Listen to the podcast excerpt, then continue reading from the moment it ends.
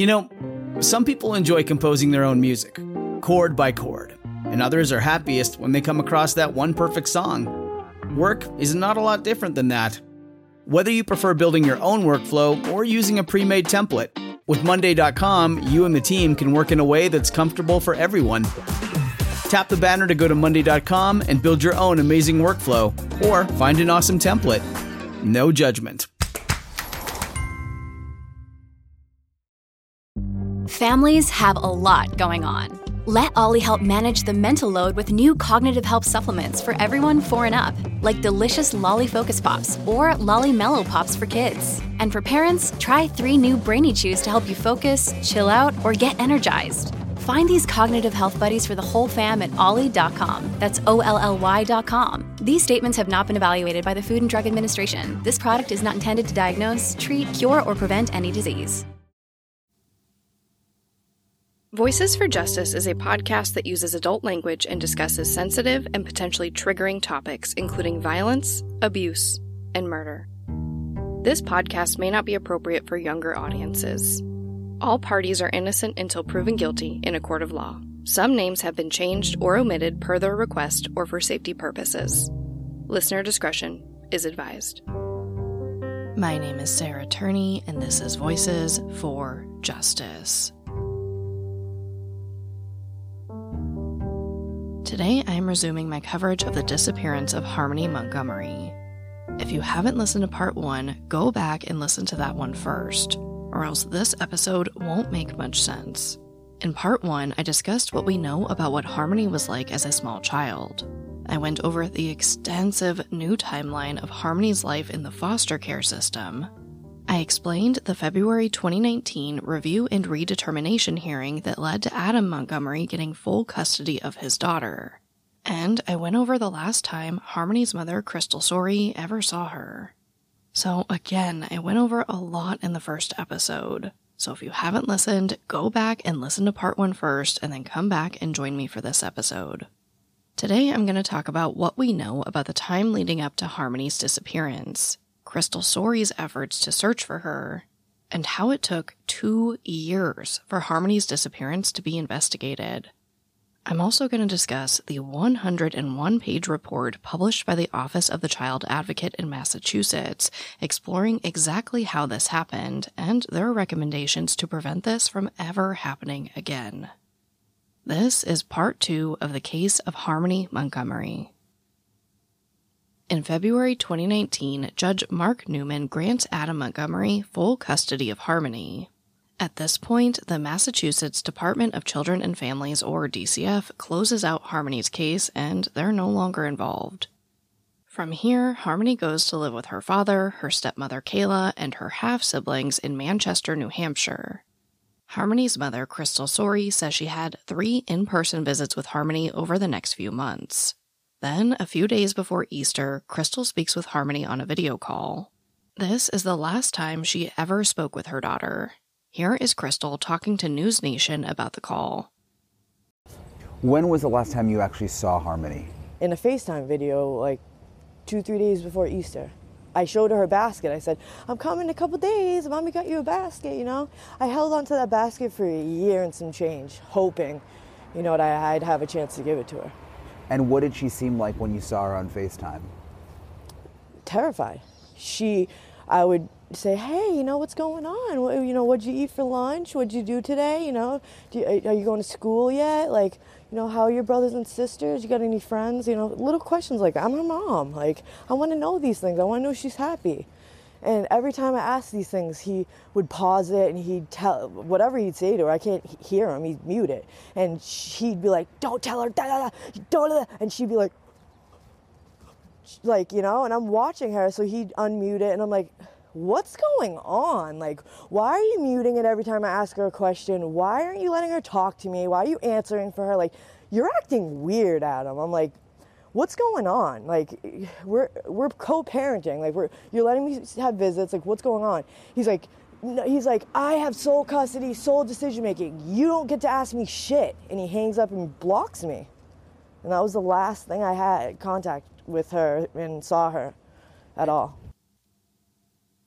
As time goes by, Crystal obviously realizes that Adam is not going to let her speak with or see Harmony, and understandably, she becomes concerned. Now, I don't have a hard timeline of Crystal's efforts to find Harmony, but she says that just a few months after this last phone call, she calls DCF about her concerns and even tries to file a missing person report for Harmony. According to Crystal, the police refuse to take the report or investigate at all because Adam has full custody. Essentially, she's pretty much dismissed as just being angry about the custody situation. Over the next few months, Crystal says she kept trying to get in contact with Harmony. She even drove past schools in New Hampshire she thought Harmony would be enrolled in to look for her. And she used those paid websites trying to nail down an address for Adam. Crystal stated, quote, I'm always going to own the fact that I played my part in this, but I never gave up on her. I never just washed my hands. Never. End quote. On July 22, 2019, Adam's uncle, Kevin Montgomery, visits his home. During this visit, he sees that Harmony has a black eye.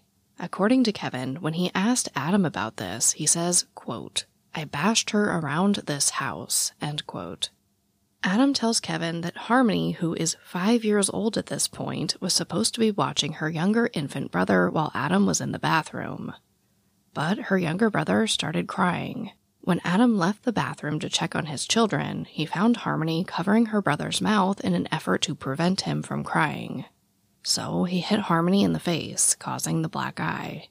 A week later, on July 29th, Kevin calls the New Hampshire Division for Children, Youth, and Families, or DCYF, to report this incident. Now, to be clear, this is a different agency than DCF in Massachusetts, who previously handled Harmony's case. As far as I could find, this is the first time DCYF receives a report about Harmony. But while Kevin tells DCYF about Harmony's black eye, he also tells them that he believes Adam relapsed and was using drugs again. He also expresses his concerns about Harmony's overall treatment in the home, saying that she was often spanked hard and was often made to stand in the corner for very long periods of time. He says that she wasn't even allowed to use the restroom during these punishments, so Harmony often soiled herself and was made to continue standing in the corner. He also said one of Harmony's punishments was scrubbing the toilet with her toothbrush. Former FBI agent Jennifer Coffindaffer likened Harmony's abuse to a quote, mistreated dog, end quote. The same day Kevin made this complaint with DCYF, they visited the Montgomery home to follow up. But again, this is just one of those things that I can't make up, you guys. When the social worker visited the home, they conducted their assessment while Adam was loading her into his vehicle and leaving. In the report, they say that they didn't notice any visible marks on Harmony, and I have to imagine that's because they really didn't get a good look at her. But they did return about a week later on August 7th for a follow up assessment. This is now over two weeks since Kevin saw Harmony with the black eye, this time, the social worker reports a quote, red mark in her eye and faded bruising under her eyelid, end quote. Adam, Harmony, and Kayla all told the same story about the mark that Harmony was hit with a toy lightsaber while playing with her sibling. At this time, the DCYF investigation remained open. In total, there were three visits made to the Montgomery household in relation to this black eye. In the end, DCYF did not support the allegations of abuse and closed the complaint. In this report, they noted that power was turned off in the home, but they were using a generator for electricity, there was food in the fridge, and the kids seemed happy. Despite the claims of abuse being deemed unfounded, DCYF did note that their situation was at high risk for future child welfare involvement. They say this was based off prior family history with child protection, the history of substance abuse, and economic challenges. So they notified Adam and Kayla of this assessment and offered them additional services to help with housing. Now, this is all in relation to just that one report about the black eye, but there were several other calls about them while they lived on Guilford Street in Manchester. I also think it's worth noting here that Adam's grandmother actually owned this house on Guilford Street. So I don't have any idea about what type of agreement they had about rent and bills. But it's clear at some point that the power to the home was turned off, and people began reporting that Adam and Kayla were squatting in the home with young children. On August 5th, a neighbor called about concerns about the children living with a limited electricity. On August 19th, Adam calls the police and says his uncle Kevin is now harassing him, making false reports to DCYF.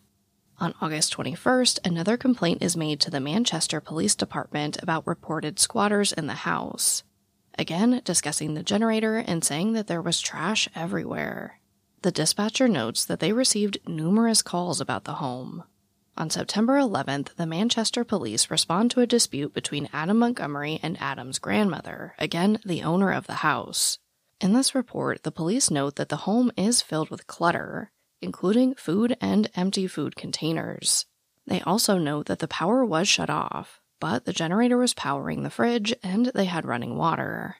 The report also mentions that the home does not appear to be unsafe, and the children were properly dressed. Now, the last time DCYF visited the Montgomery home while Harmony was still there was in October 2019. This was in relation to the call about the black eye. That was the third and final visit I discussed earlier. Not long after this visit, Kevin Montgomery calls the Manchester police to ask for their assistance in facilitating he and his mother in collecting some of their belongings from the home on Guilford Street. There were no noted issues with this. But Harmony was mentioned in their report, and Kevin Montgomery remembers seeing her as well, so we know she was there. According to Manchester Police Chief Allen Aldenberg, this is the last confirmed sighting of Harmony, though there will be some unconfirmed sightings not long after, before the sightings stop altogether. On November 27, 2019, the Montgomerys are evicted from their home on Guilford Street. At this time, the family begins living in their two vehicles a silver 2010 Chrysler Sebring, and a dark blue 2006 Audi S4. Now, there are unconfirmed sightings of Harmony for a few days after the eviction, but by December 6th, people began reporting seeing Kayla, Adam, and their other children all together without Harmony. So, where was Harmony? Well, according to Kayla Montgomery, sometime around Thanksgiving, before work one day, Adam decided to take Harmony to live with her mother Crystal in Massachusetts. And she never saw Harmony again, or ever heard much about her. The problem is, Crystal Sorey says that never happened. And at that time, she was still looking for her daughter. This episode of Voices for Justice is brought to you by Quince. The weather is getting warmer, which means it's time to put away all the sweaters and pants and say hello to shorts and t shirts. I absolutely was looking to update my wardrobe without spending a fortune, and I went right back to Quince for that. I personally don't love trendy clothes that I have to replace every few months. I am looking to build my solid core collection of essentials, and with the huge selection at Quince, I can do that.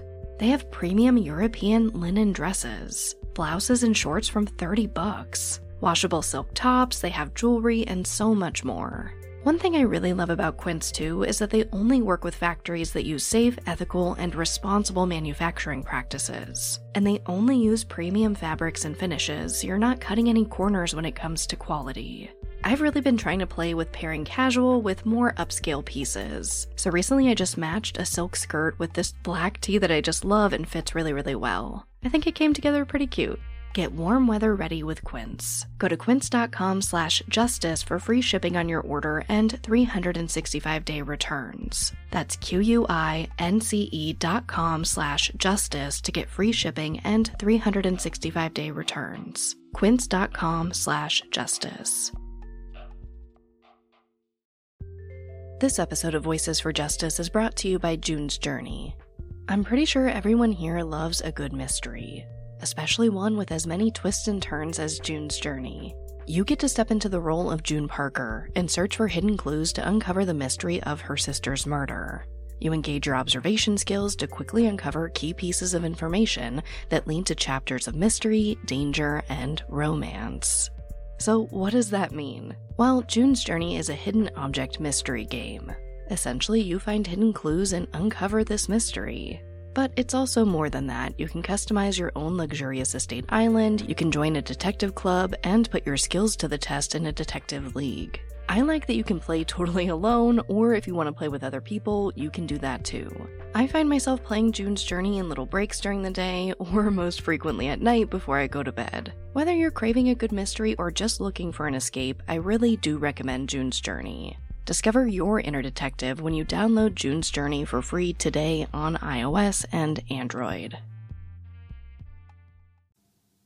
We've reached the winter of 2019.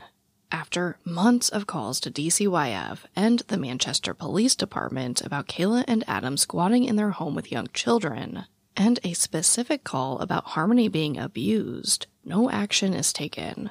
Then the Montgomerys are evicted from their home and begin living in their two vehicles. There are unconfirmed sightings of Harmony with the family after the eviction, but not for very long.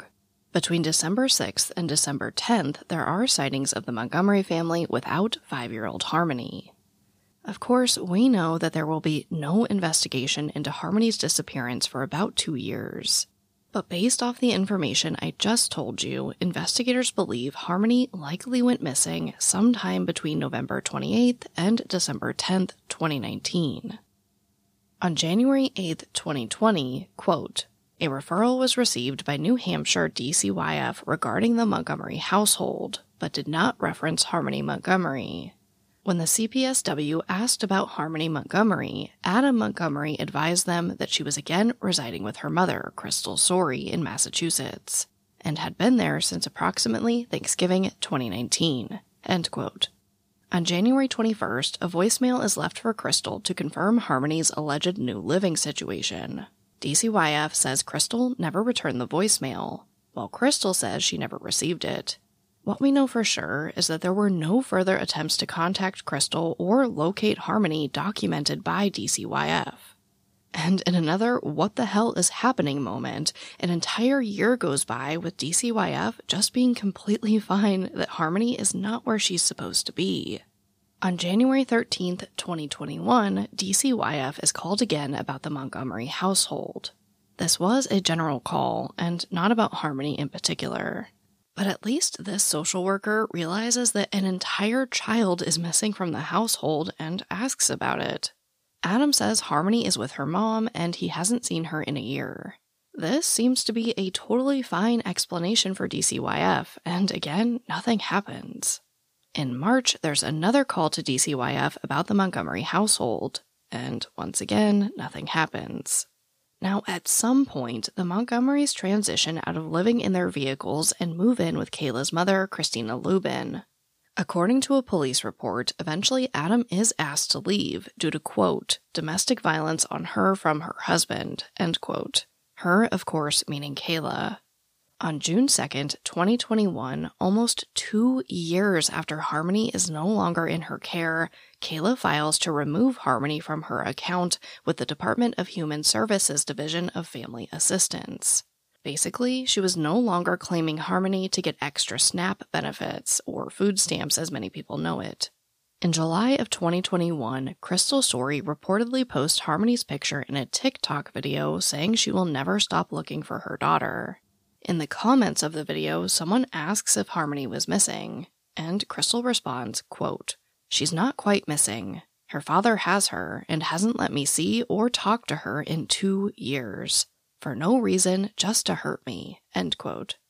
Then, on July 2nd, 2021, Kayla's mother, Christina Lubin, files a restraining order against Adam Montgomery after he was allegedly lingering outside her home.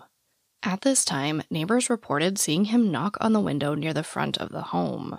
Now, what's really scary about this is two days later, Christina's boyfriend was out in the front yard and he found a steak knife on the ground near where Adam was seen tapping on the window. Christina Lubin said, quote, Adam for the first couple years was some sweet guy, and he's not. He's pure evil. He is pure evil. End quote. I have to say, based on Adam's extensive violent criminal history, they probably avoided a very bad situation that day. Finally, in September, people begin asking questions about where Harmony is again. At this time, someone close to Crystal Sorey calls DCYF and informs them that Crystal hasn't seen Harmony since 2019, and she's not able to get a hold of Adam. Remember, according to Crystal and according to the reports from DCYF being at the house, this is far from the first time that they are hearing that Harmony is not where she's supposed to be. But now, in September 2021, almost two years after Harmony was last seen, DCYF finally takes one extra step to check in on Harmony, and they confirm that she has never been registered for school. By this time, Harmony would have been seven at this point, so well into elementary school here in the US. On September 14th, Harmony's case is finally assigned to the Manchester DCYF District Office. They spoke with Crystal and confirmed that Harmony was not in her care. So the goal now was to find Adam. But to the shock of probably no one at this point, not much happened. So on November 18th, Crystal calls the Manchester police. She says she hasn't seen her daughter since Easter 2019. And they actually start to investigate it. But it's still not an official investigation or a missing persons case the Manchester PD starts knocking on doors looking for Adam. They contact Child Protective Service workers who begin reaching out to Adam's family members to try to locate him as well. Now, according to an affidavit, it wasn't until November 27th, almost two years to the day that Kayla Montgomery says Adam took Harmony to live with her mother, that DCYF finally connects with the Manchester PD. And an official investigation into Harmony's whereabouts is launched. The case is now assigned to Detective John Dunleavy of the Juvenile Division of the Manchester PD. But again, you guys, not much happens. Basically, they just look for Adam. They call friends and family members as far away as Florida, but no one seems to know where Adam Montgomery is. Harmony's picture is not on the news, people are not passing out flyers, they're just looking for Adam. Then, Crystal makes a decision that will change the case forever she decided to make some noise. On December 29, 2021, Crystal Sorey sends a letter to the mayor of Manchester, Joyce Craig, requesting help and saying if she doesn't get help, she's going to the media. Quote, Hello, Mayor. I am a single mother of three. I currently only have two of my kids. My oldest daughter, Harmony, she's seven years old. Her father, Adam Montgomery, has physical custody of her, and he is homeless and under the influence. DCYF has had an open case for my daughter and didn't remove her when they witnessed her bruises. And the house at the time had no running water. Now it's a year later, and DCYF has done nothing to help me find her. She's supposed to be in first grade, and he never enrolled her into school this whole time.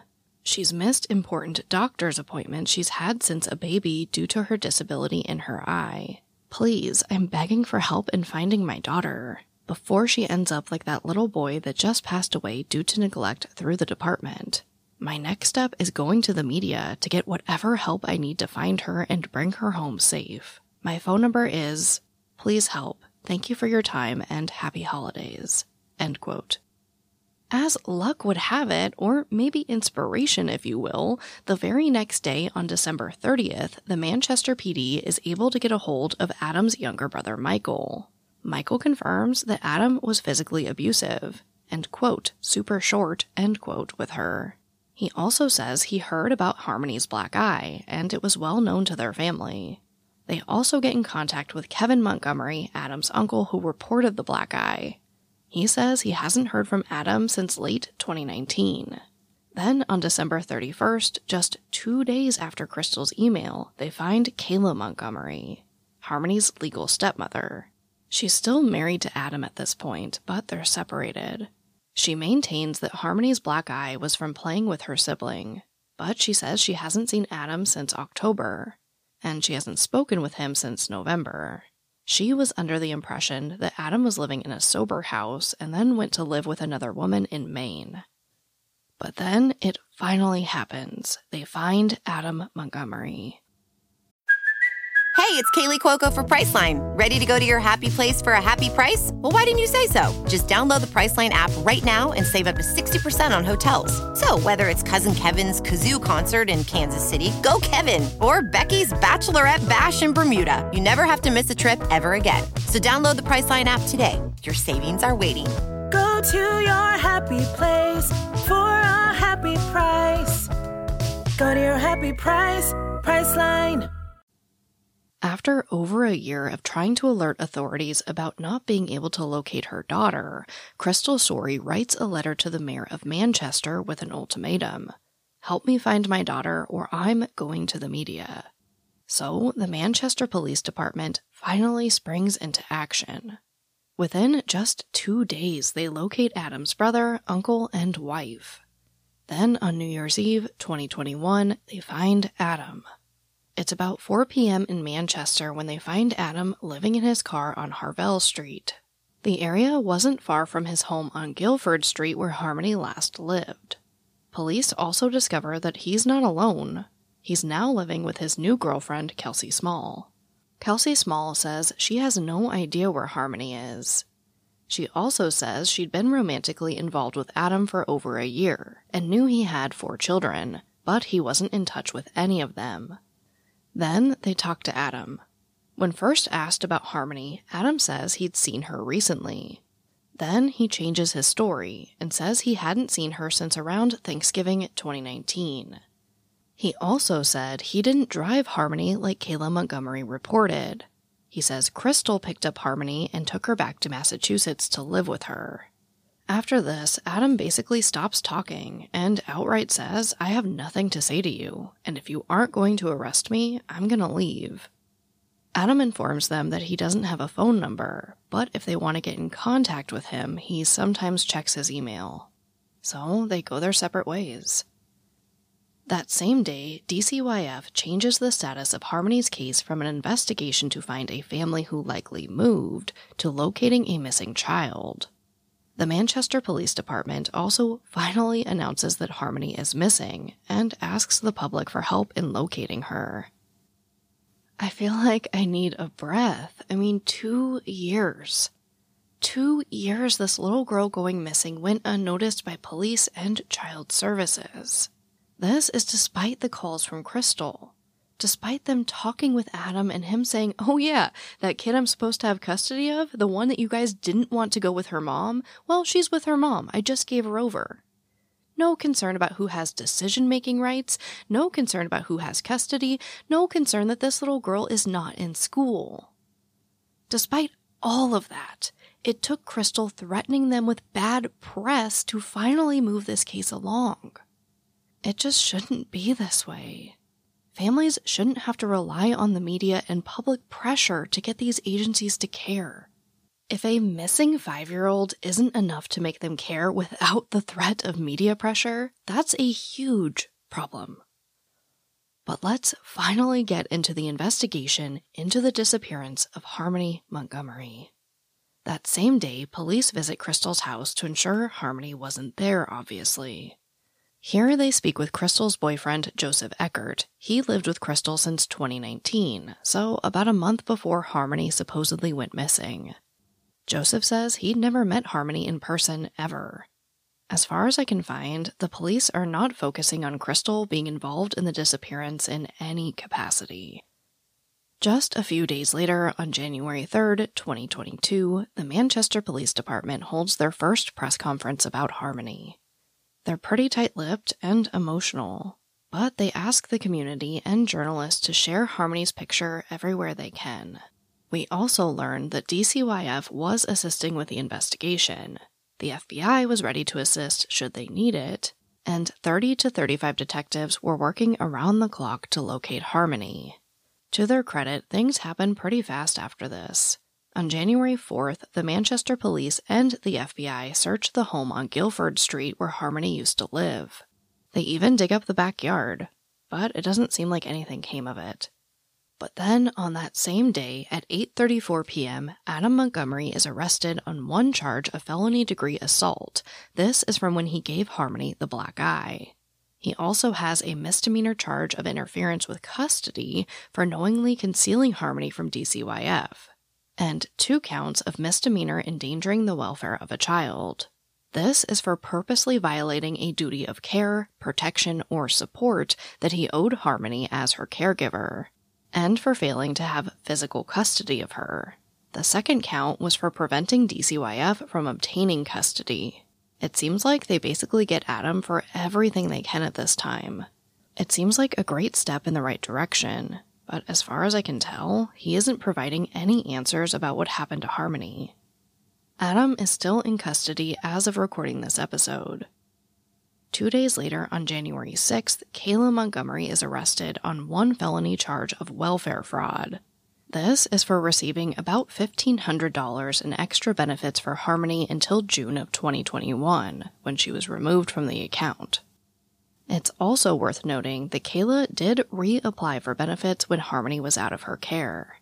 So it's not like she just forgot to remove Harmony. She knowingly kept her on the account after she was gone.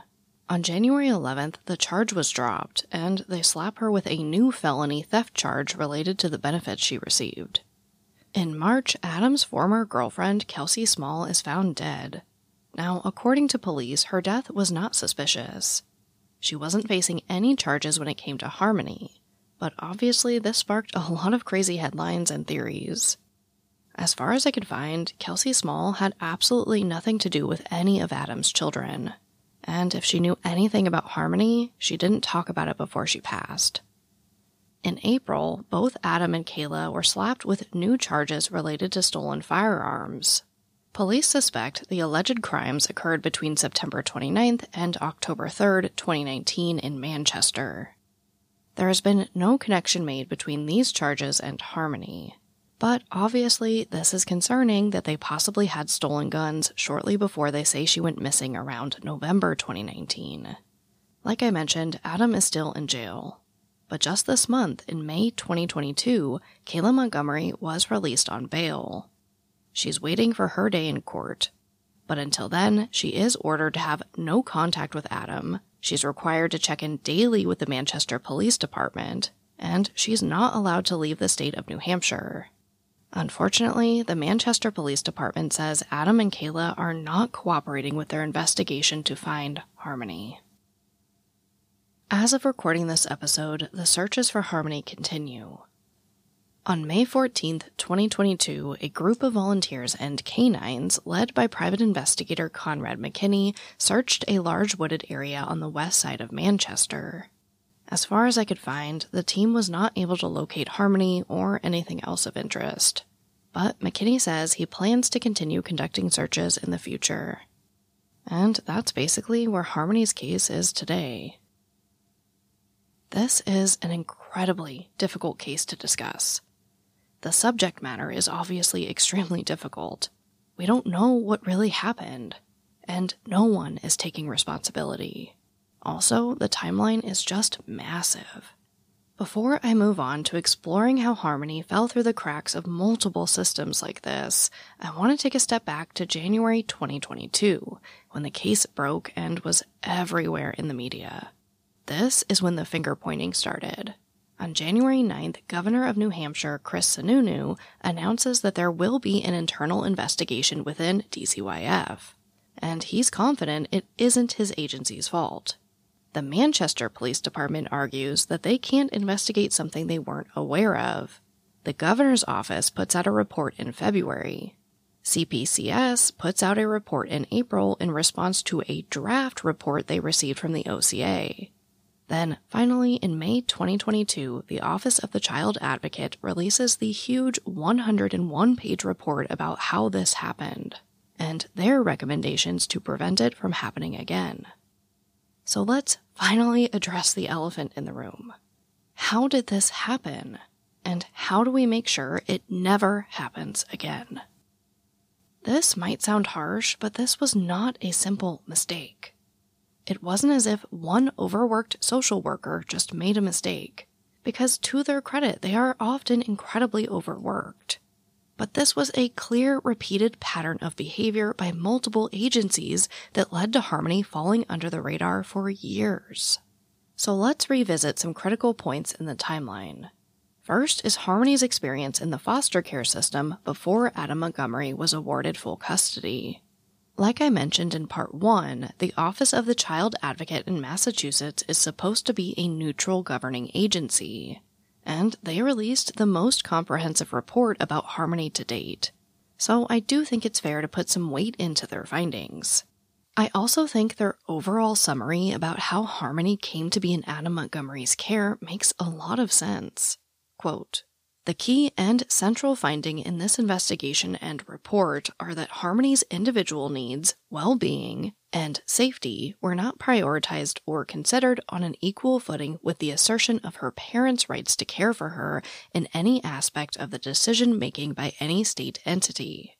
This includes the work that the DCF case management did with the family as they prioritized multiple reunifications of Harmony with Miss Sorey. The result, however, was significant placement instability for Harmony as she was moved back and forth between Miss Sorey's home and the home of her foster parents multiple times, causing significant trauma and delaying permanency for Harmony. The DCF case management team was unable to secure Mr. Montgomery's agreement for a complete assessment of him and his ability to care for Harmony in light of her unique needs. Harmony was also not prioritized in the legal case regarding her own care and protection. The judge and the attorneys in the case did not put Harmony's needs, safety, or well being at the center of the discussion of custody. Nor was there a discussion on how Harmony could safely transition to Mr. Montgomery's care. The court awarded cross border custody without the compliance with the requirements of the ICPC relying on New Hampshire case law over Massachusetts case law. Harmony's strengths and vulnerabilities should have been the central focus of the case given the prior finding of the father's unfitness and his absence from Harmony for most of her life. There were miscalculations of the safety and risk to Harmony when she was placed in Mr. Montgomery's custody, and there was no planning to ensure that the custody arrangement would be successful. End quote. So basically, Crystal and Adam simply wanting Harmony to be in their care was prioritized over Harmony's actual needs. But that's just how Harmony came to be in the care of Adam Montgomery. So let's keep digging into the timeline and look at some key points that I personally think could have changed everything. Of course, we have the July 29, 2019 investigation into Harmony's black eye. As a refresher, the first assessment of Harmony was done very quickly while Adam Montgomery was loading her into his vehicle. In this report, they say that there is no visible bruising on Harmony's face. Then DCYF comes back a week later, and the healed bruising under her eye is noted. After a week, of course, Adam, Kayla, and Harmony have a united story about Harmony being hit in the face with a lightsaber, so the case is closed. The thing is, from my experience working within the foster care system here in Arizona, and from what I've seen in Harmony's case, the goal seems pretty clear that they don't want to separate families unless absolutely necessary. So, if these agencies cannot prove the abuse that's being reported, it's unlikely that the child will be removed from the home. So, as much as I hate to say it, this single report from Kevin Montgomery likely wasn't enough to remove her from the home. But I do think it's important to revisit this point as we look at all the visits over time. In January 2020, a social worker visits the Montgomery household again and asks about Harmony. When they're told that Adam basically just gave Harmony back to her mom, they leave one voicemail for Crystal. And then they move on with their lives. A year later, in January 2021, again a social worker visits the home and asks about Harmony. Adam admits that he hasn't seen her in a year, and again, just kind of informally, without any type of approval or transfer of custody or decision making rights, says Crystal has her, and again, they don't investigate. Social services are involved again in March, and nothing happens. In September 2021, a concerned friend of Crystal's contacts DCYF and says, Hey, I'm worried about my friend's kid because apparently no one has seen her in over a year. Although the case is assigned to the district office and they speak with Crystal to confirm this, nothing happens, and they certainly don't act with urgency. Now, I see all of this as a huge missed opportunity to help find harmony there were at least four occasions between January 2020 and September 2021 in which DCYF was made aware that Harmony was not where she was supposed to be. And they did next to nothing to investigate. On November 18th, 2021, Crystal calls police for the second time and they do little investigating. According to their own affidavit, there's not an official investigation into Harmony's disappearance at this point.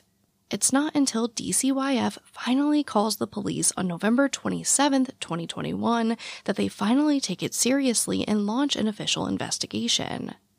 But even then, not much happens.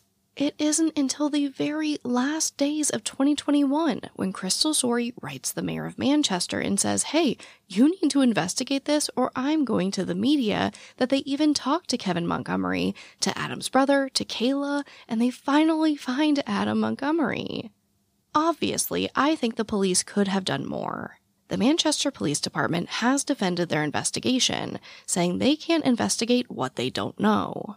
But Crystal says they notified them just months after she last spoke with Harmony in early 2019. The unfortunate thing is, I don't have documentation to back up either claim. My thing is, a mom who does not have custody of her child and is concerned about their whereabouts could have had her concerns eased with a simple welfare check. Had one officer just offered to conduct this check, I think that the investigation into Harmony's whereabouts would have started a lot sooner than two years after she was gone. Above all, I personally, just my opinion, speculation, I think everyone failed Harmony. DCF, DCYF, the Manchester Police Department, Crystal, Adam, and Kayla. I don't believe the responsibility falls on just one person. If parents fail to care for their children and the state removes them from their custody, it is then up to the state to ensure a safe placement for them. That being said, I do want to discuss a rather heartbreaking missed opportunity that I think would have changed Harmony's life for the better. In the first part of my coverage, I discussed Harmony's little brother, Jameson. As a refresher, Crystal Sorey had a hearing for Harmony and Jameson on the same day and she attended Jameson's hearing instead of Harmony's. Well, Jameson ended up getting adopted by Blair and Jonathan Miller. Now, Blair Miller is actually a news anchor in DC, so he's been pretty outspoken about Harmony's case. After the report from the OCA was released, he posted a statement on Twitter. Quote, as we digest the information from the Massachusetts Office of the Child Advocate, we welcome their thorough investigation. We spent some time with the OCA during their investigation and appreciate their questions and work.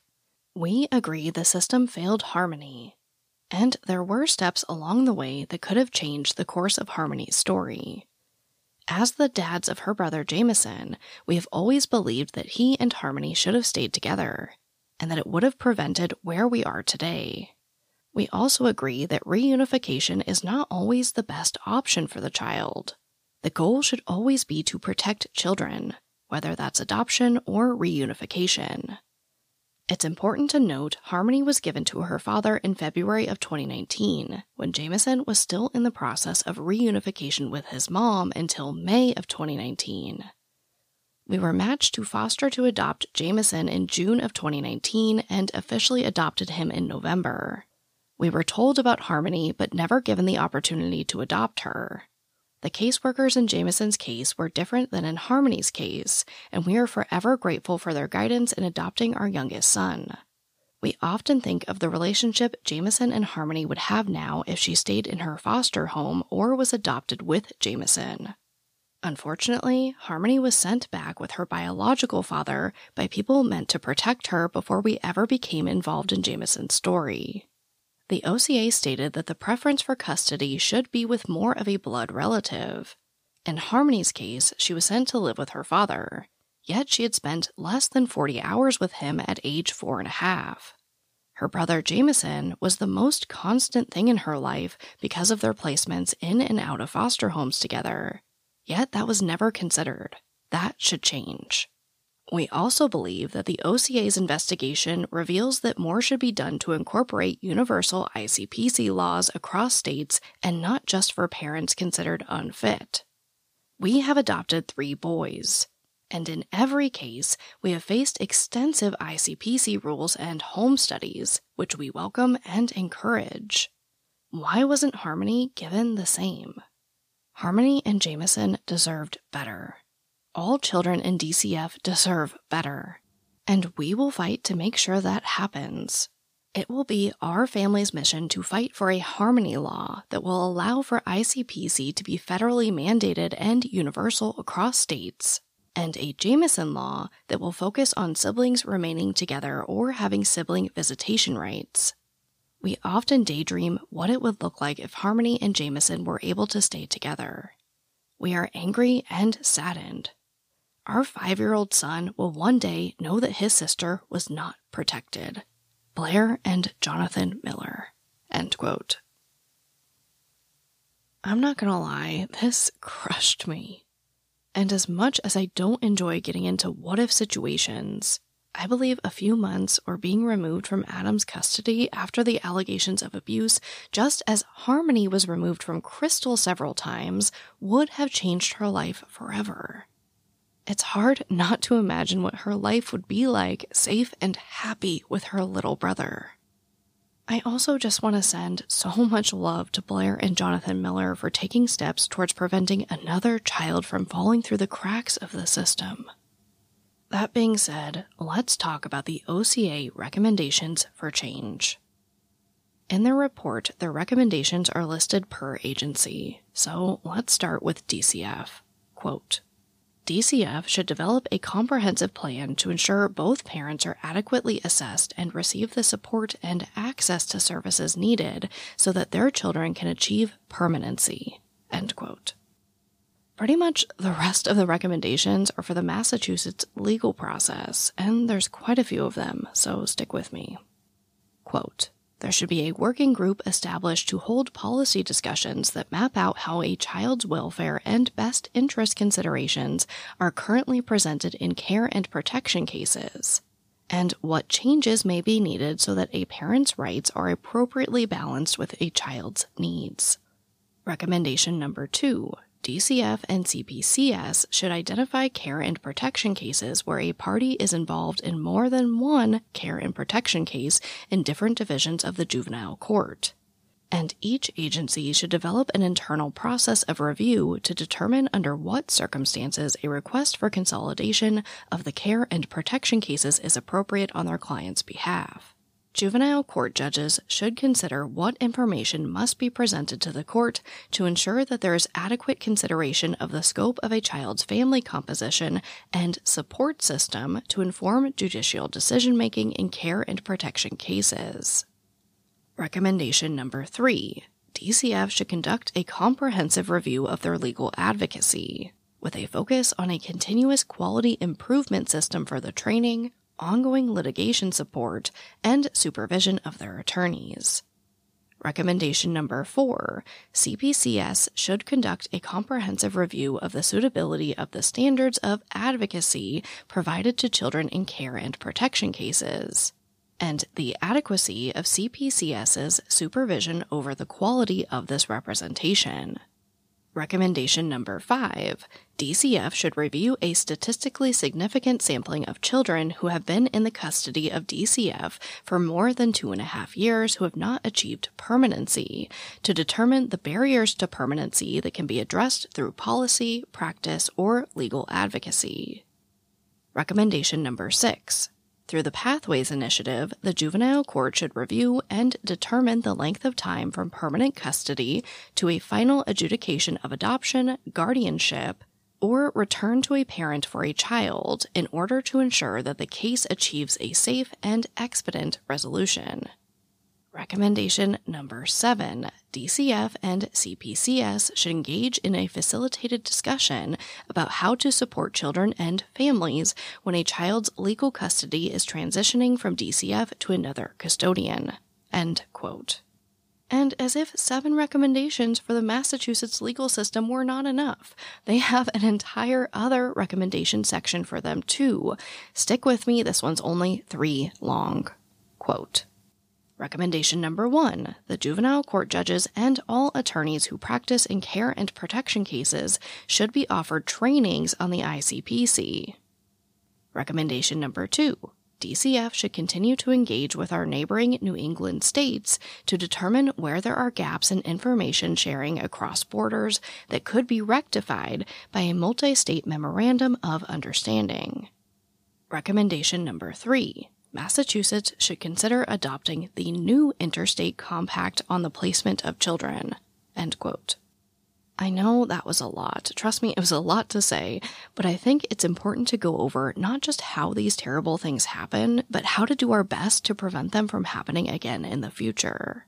And honestly, some of the things on that list seems like common knowledge, like common sense, but obviously it's not happening. And as a side note, yes, there is a new interstate compact on the placement of children, the ICPC that we've been talking about, but it hasn't been adopted by the required amount of states to make it legal in all states. Basically, this thing hasn't been changed since the 60s, and this new law is just sitting there waiting to be adopted. Again, there were so many people that failed Harmony. But I really think if they had the new ICPC, or my gosh, even just went through with the old ICPC and had someone go to Adam's house to make sure it was a safe environment, I don't think that Harmony would have ever been placed there.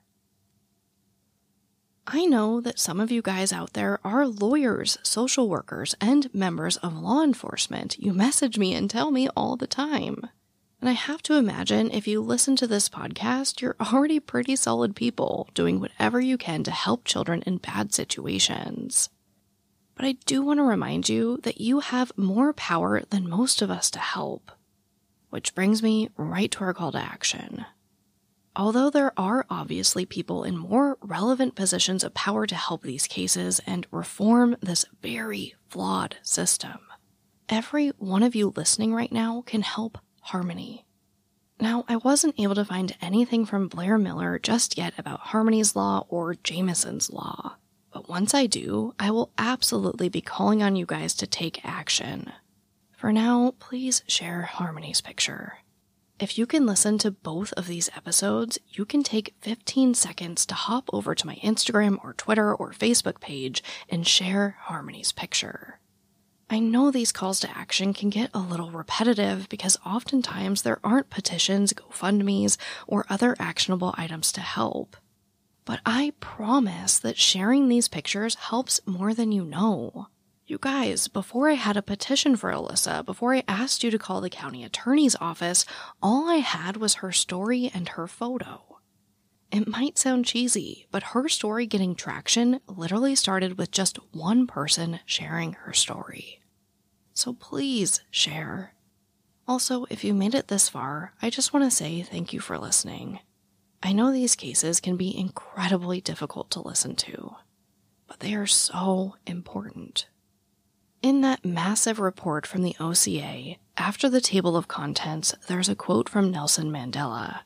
Each of us, as citizens, has a role to play in creating a better world for our children.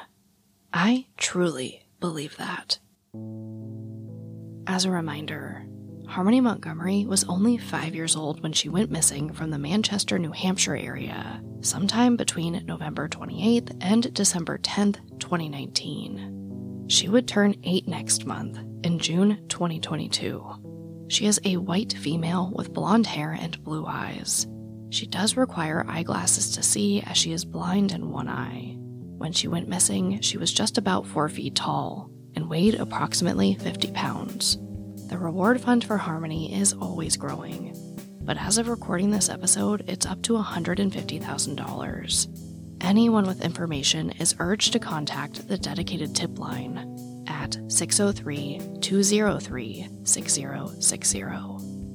But as always, thank you, I love you, and I'll talk to you next time. Voices for Justice is hosted and produced by me, Sarah Turney. For more information about the podcast, to suggest a case, to see resources used for this episode, and to find out more about how to help the cases I discuss, visit voicesforjusticepodcast.com. And if you enjoyed this episode, please take a moment to rate and review the show in your podcast player. It really does help more people find the podcast and these cases in need of justice.